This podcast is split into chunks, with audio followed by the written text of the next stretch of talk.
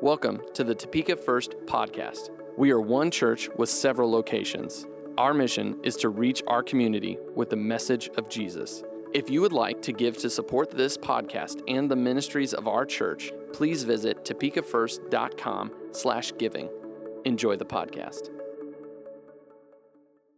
Well, this morning we are wrapping up on our Reformation series.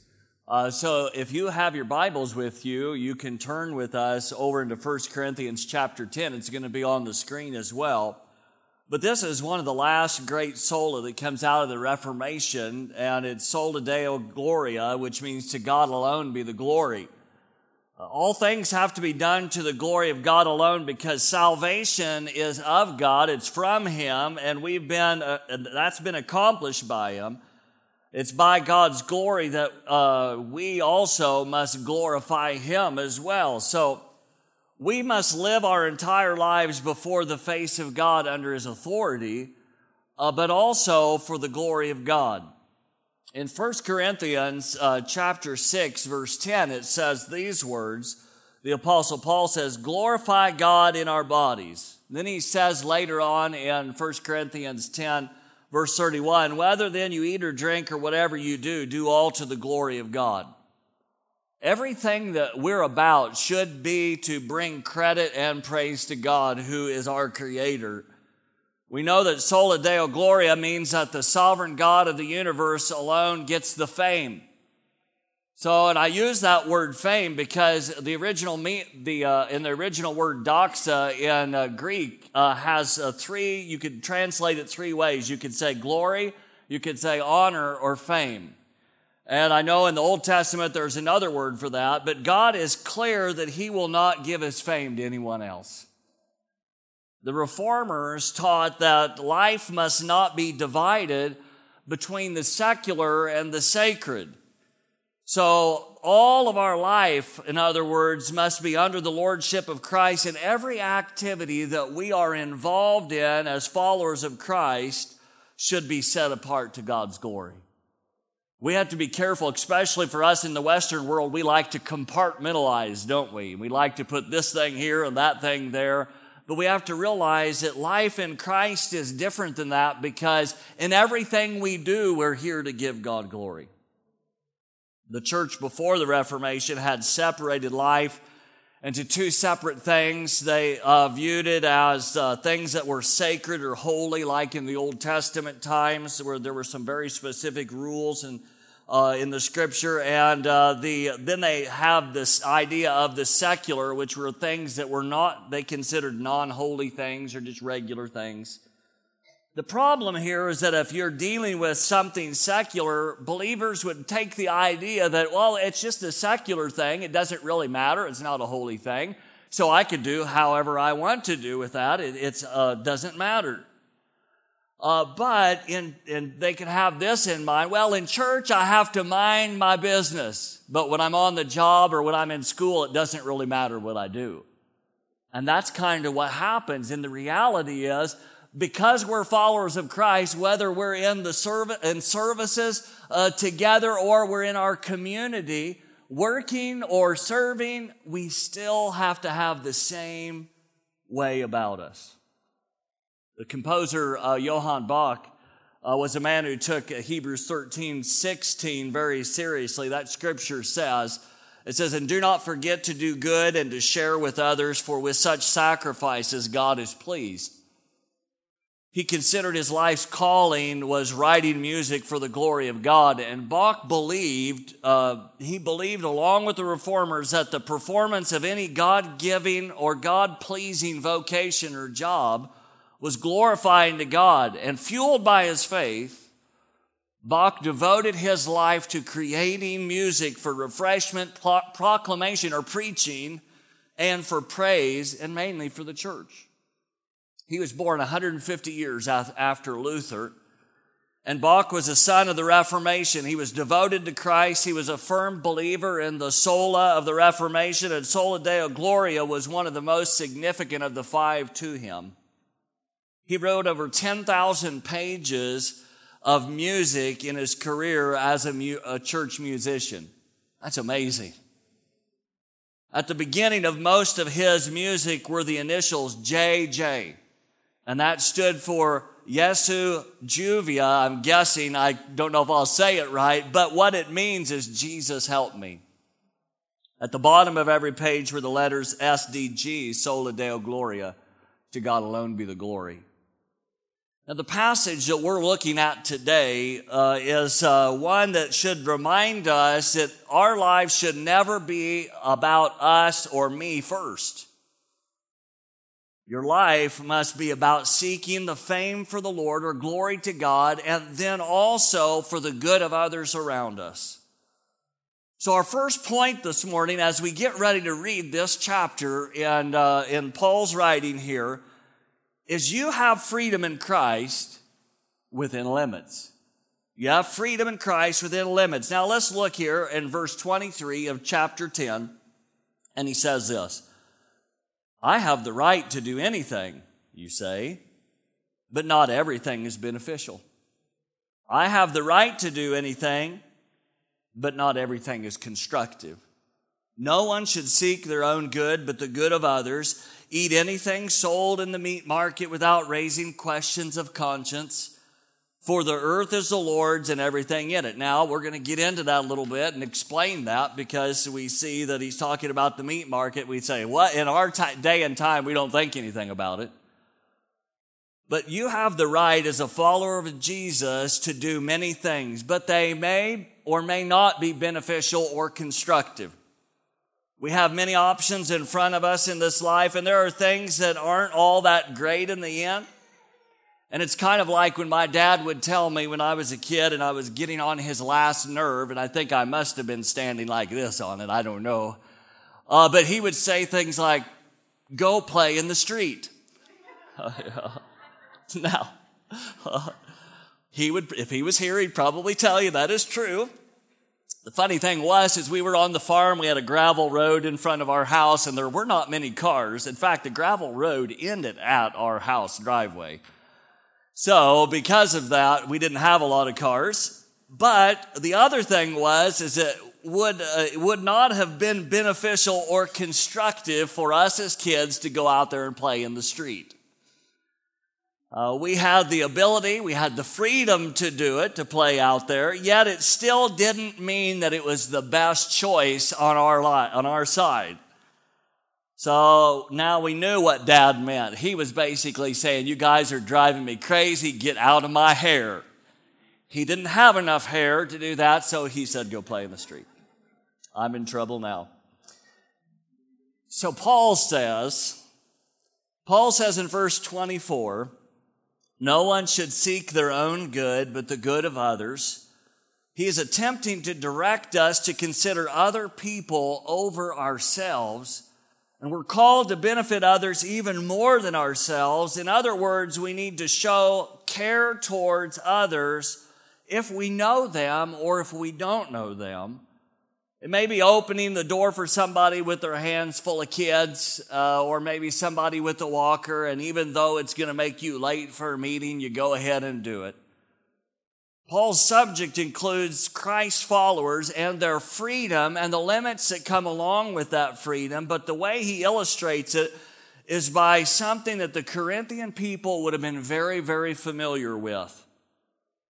He says, eat anything sold in the meat market without raising questions of conscience. For the earth is the Lord's and everything in it. Now, the word uh, makellon, which is Greek for uh, meat market, uh, has interesting connections there in Corinth. So we find that near the uh, Road, the, the paved foot road that was leading north of Corinth, toward the western part of Lechaeum, they have uh, dug up a commercial site. Uh, they dug this up, they excavated it, and they went through it. And the building has been uh, has a paved court that was surrounded by colonnades, and there were small shops around this place. And in the pavement of one of the uh, shops, they found a marble slab, and on the marble slab, this inscription has been found where they they viewed it as it was in Latin, and it was this Makelion from verse 25, saying that it was a meat market there.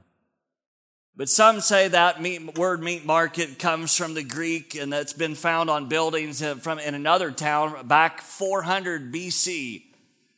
And so even the food market at Pompeii, remember Pompeii and Mount Vesuvius exploded. They just had the the uh, big uh, the big uh, exhibit over in Kansas City.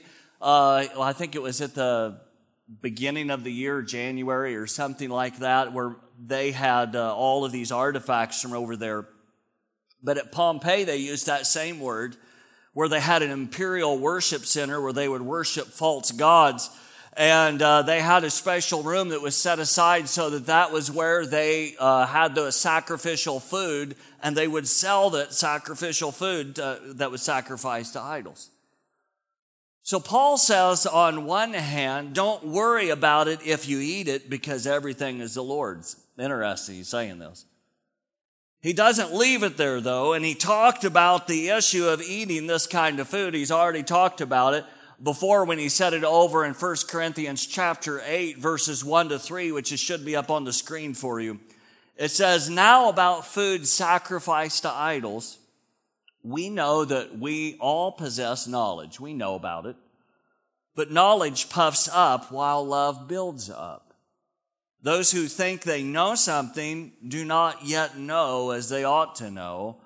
And, but whoever loves God is known by God. He was saying here, you, you know very well that, uh, idols are really not anything. They're really not an issue. There's only one God. And uh, so it's not really an issue. So technically, it isn't wrong to eat that food that was uh, sacrificed to idols. That's what the Apostle Paul is saying.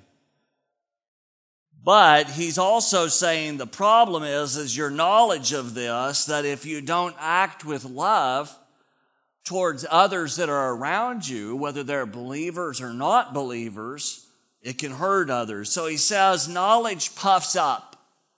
Knowledge puffs up. In other words, it can make us arrogant just simply because we know. So if it isn't an issue, who cares about it? Others may say it. Well, we have to act in love. And we're going to look at the next point here as we look into the next portion of this scripture. You have freedom.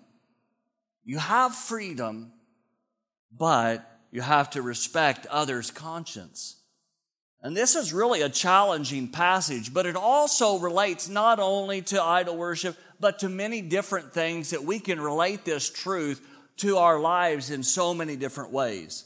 Look at what he says here in verse 27. He says, If an unbeliever invites you to a meal and you want to go, eat whatever is put before you without raising uh, questions of conscience.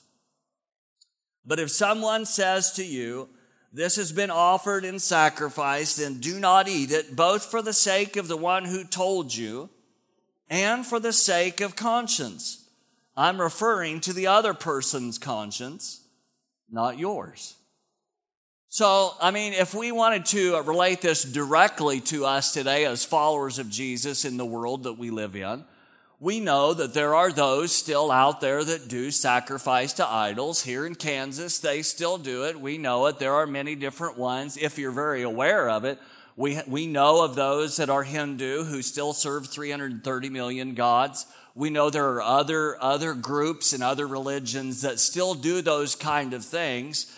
And so we could use this and, and actually apply it appropriately uh, to this world in Kansas with those situations. But let's look at this passage here. At first glance, it seems that Paul is saying that as long as it doesn't go against your own personal, personal conscience, but you need to really look again at what he's saying. He's saying in verse 29 that he is referring to the other person's conscience. The word conscience simply refers to your sense of right and wrong. Notice it's an unbeliever who actually invites them to the meal. It wasn't a believer. So Paul seems to approve of them, uh, of the believers joining this unbeliever at, ho- at his house for dinner. Uh, possibly they're giving their testimony of what Christ has done in their life. We don't really know. And if the dinner, if the dinner, uh, at the dinner, someone likely a fellow believer points out that the meat was offered to an idol, then the believer is to refrain from eating the meat. He's saying it's not that it's going to bother you, but the reason for this is that he does not want his freedom as a follower of Jesus uh, to uh, affect, could cause him to be condemned by another man's conscience. Look at what he says in verse uh, uh 4 of chapter 8. He says, uh, So then, about eating food sacrificed to idols, we know that an idol is nothing at all in the world and that there is no God but one. Deuteronomy 8 6, the Shema, Hear, O Israel, the Lord our God is one God. There's only one God. Anything after that is not a God. That's what he's saying. That's what the word tells us. Verse 29 says, I'm referring to the other person's conscience, not yours, for why is my freedom being judged by another's conscience? If I take part in the meal with thank, uh, thankfulness, why am I denounced because of something I thank God for? What's happening here?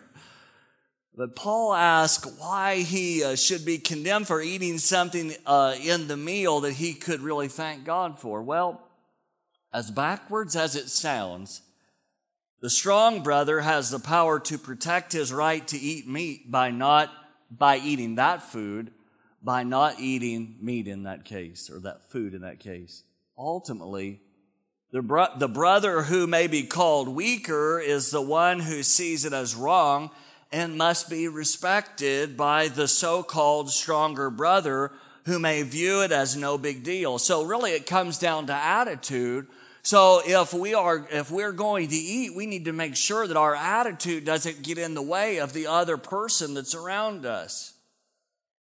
So the one who views it as fine needs to have a good attitude toward the one who sees it as wrong and vice versa.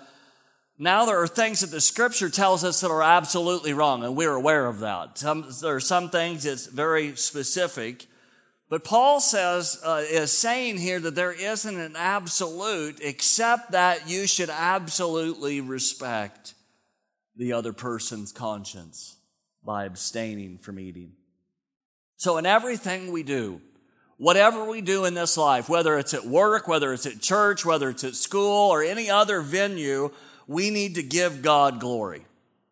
No matter how we are living, we need to give God glory and do it in a way that's appropriate in His eyes. Third, we have this. You have freedom, but don't trip someone with your freedom. We, as followers of Jesus, have freedom, but don't trip someone with your freedom. So look at what he says here in verse 31. He says, So whether you eat or drink or whatever you do, do it all for the glory of God. Do not cause anyone to stumble, whether Jews, Greeks, or the church of God, even as I try to please everyone in every way. For I'm not seeking my own good, but the good of many so that they may be saved. So Paul has, has some very powerful words here. Paul comes to the point that sure, you can really eat uh, any food or drink that's been sacrificed to idols, but that's not really the issue. We still can relate that today. Uh, when I lived in West Africa, we had to relate that uh, to them. But the issue rises up that just because it's okay to eat does not mean you really should. So we like our rights, don't we, as, uh, as Americans, especially in the Western world. But even though we have freedom, and the rights of that freedom does not mean that we should take advantage of it. Even as followers of Jesus, we have rights according to what the scripture is showing us. Now, we could throw another example. There, we could pull a lot of examples, but this one is an easy example. It would be considered alcohol, and the scripture says many things about it. Uh, we know that. Proverbs even says, and uh, I think it's King James Version, it says, wine is a, a mocker and beer is a brawler. Uh, usually you can put those things together and know what he's saying there, but usually wine was used in the New Testament times. It was cut down in the uh, with water to some level, and the alcohol content was very low. Uh, doesn't mean that people didn't drink too much at times and then get drunk. The scripture would talk about that, and culture would say that. They didn't have refrigeration at that time, so it caused some issues for them. But alcohol in itself is not the problem, but the scripture does say that it's wrong to become drunk. That's one of those things, and uh, the scripture is pretty plain about. But the person, that person loses their inhibitions and then they do things that may harm themselves or harm someone else. I was at the hospital yesterday with a family member as they spoke to me and tell, told me about a friend of theirs, a friend of their son, who had taken his life here uh, recently. Very sad situation. And uh, from what I understand from them, part of the issue was is there was alcohol involved in that too. So inhibitions are removed. Now, the principle that Paul is giving us here is that just because uh, some may think that they have freedom with alcohol doesn't mean that they should. Why? Because it may genuinely cause someone else to stumble. You may have freedom to eat or drink, but, but don't trip somebody simply because you have, you may have freedom.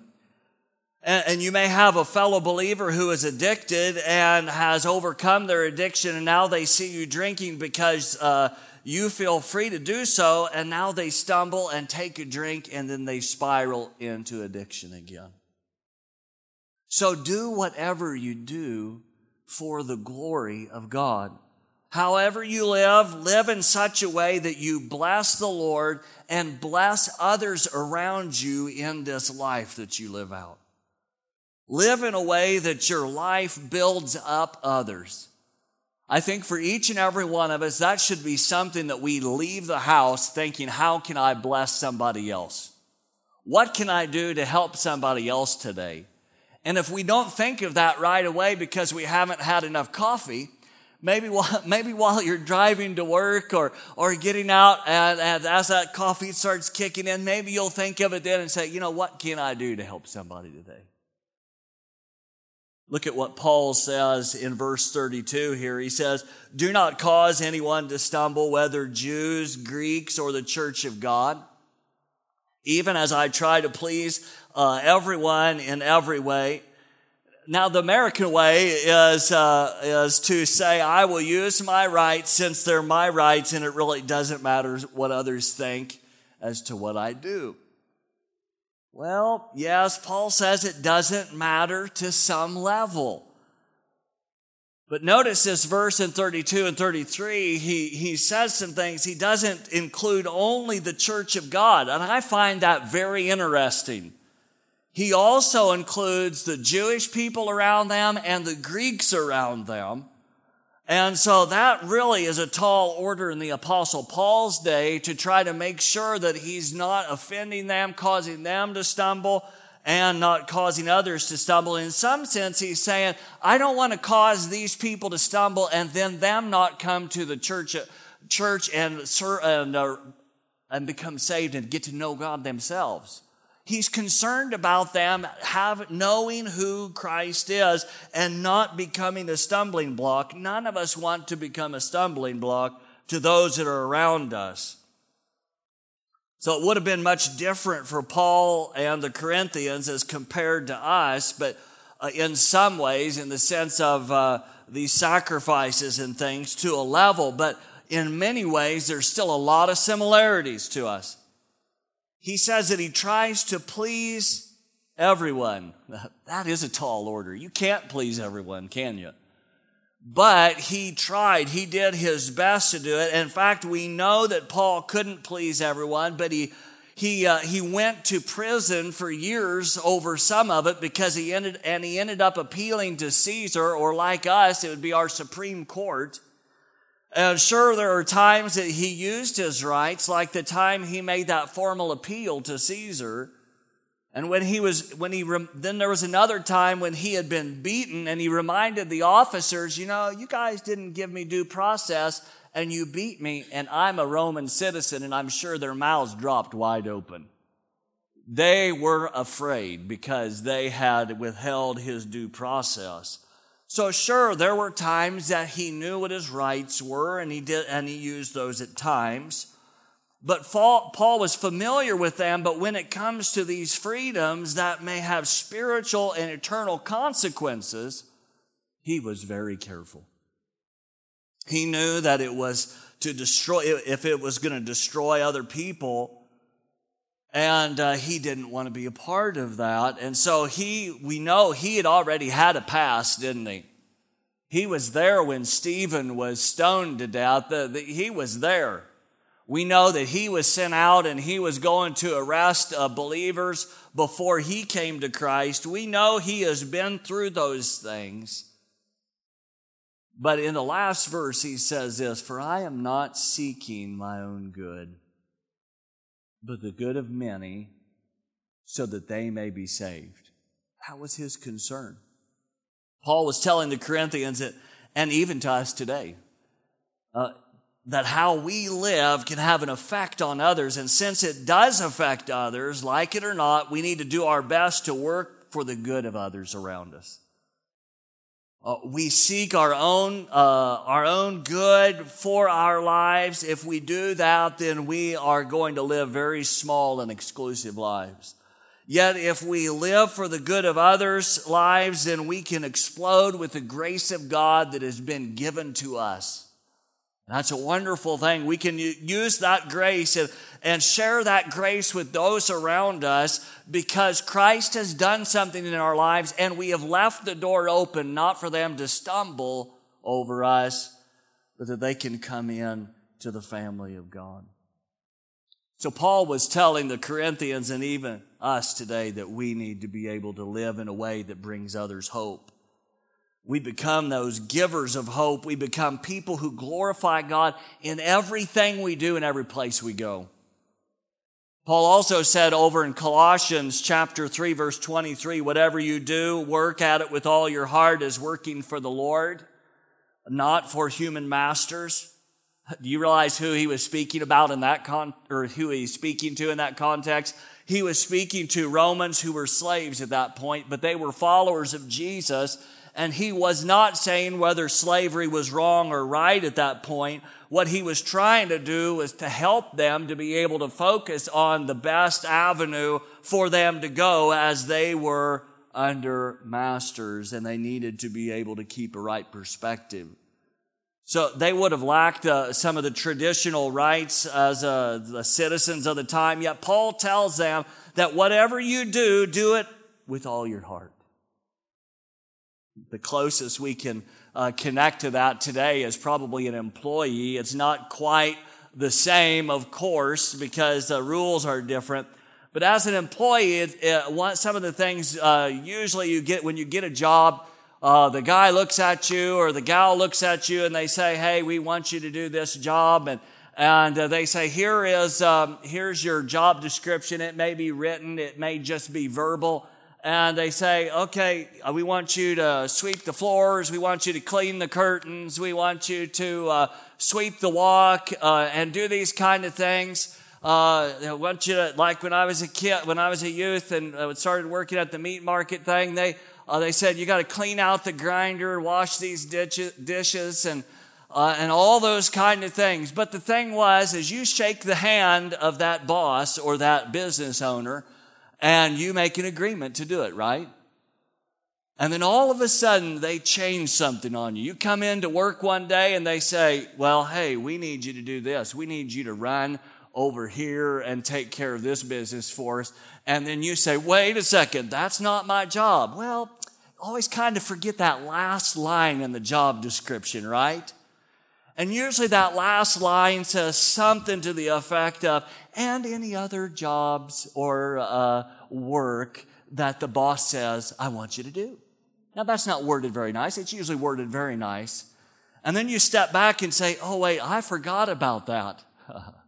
and so what it requires of that, that person, that employee is to be able to step back and say, okay, they're asking me to do this. So what am I going to do? as a follower of Jesus, what's our responsibility to do? As long as it's not against the Word of God, it's, it's, uh, it's, we're supposed to do it, right? But the good thing is, is we're supposed to do it without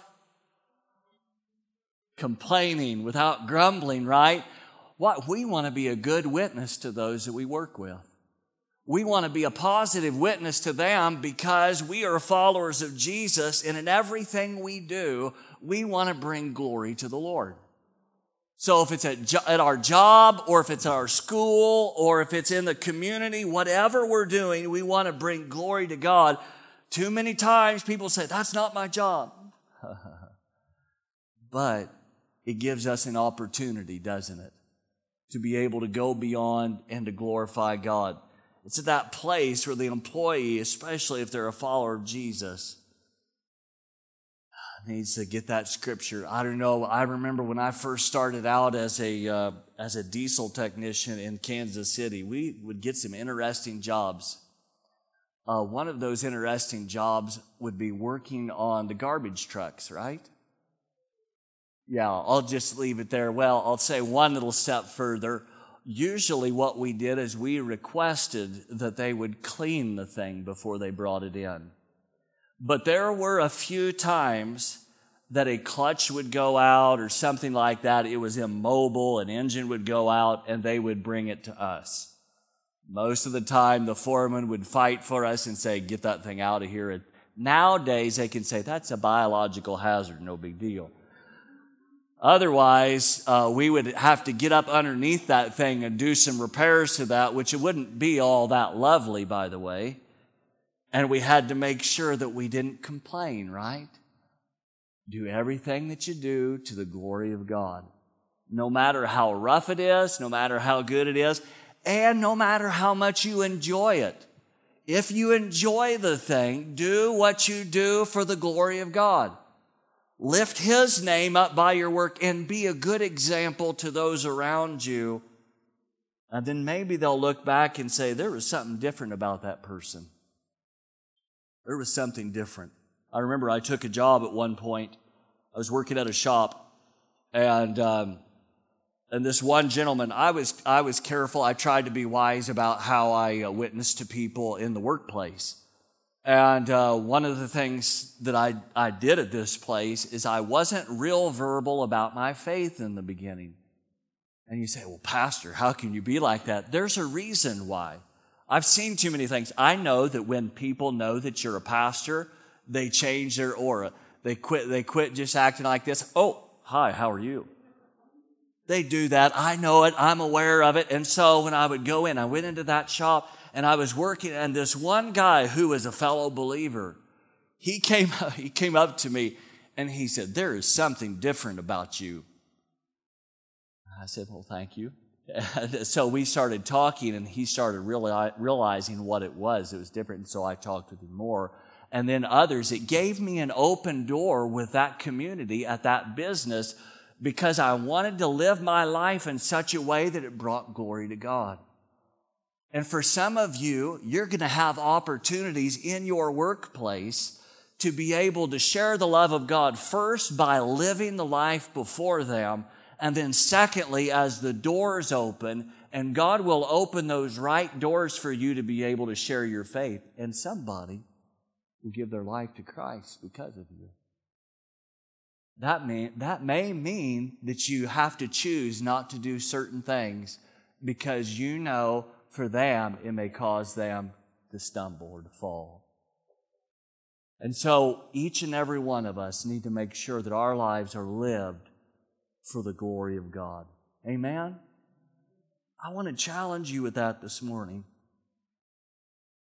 What are you going to do tomorrow? What are you going to do? Is it going to go? Are you going to go to a meeting tomorrow? You got some work tomorrow that you have to do. Maybe you have to go to a conference or go to school, and maybe it's something that you're not sure about. Maybe it's cleaning pens at the animal shelter. I don't know what it is. It could be so many different things, but are, uh, are you going to give God the glory by giving everything you have? It's important to do. One way or the other, we all have to look to the Lord and allow Him to be glorified in our lives. It could be that there's something that you've been planning on doing that you know absolutely that it will not glorify God if you do it. And in fact, it may do the opposite. Are you willing to abandon that thing?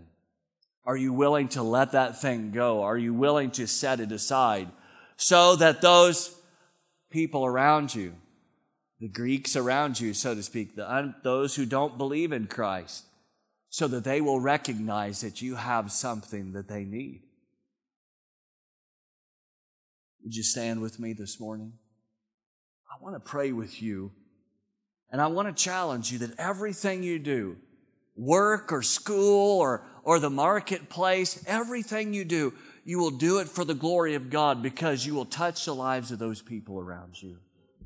God has a plan for your life, and He wants to do that work. Father, I pray that you would help us, that each and every one of us would glorify your name by our lives, that our lifestyles would bring you praise, that what we say, what we do, where we go, how we live does have an impact, Lord. That we wouldn't live this, this life just any old way, just willy nilly, randomly, not caring, just going through the motions, saying, hey, oh, here I am today. I pray, Lord, for every person here in this place that you would continue to minister to them. But Lord, that you would also continue to minister through each and every one. You have called us as living witnesses of the one true Christ. Jesus, you have laid your life down on the cross and you took it up again so that we might have victory.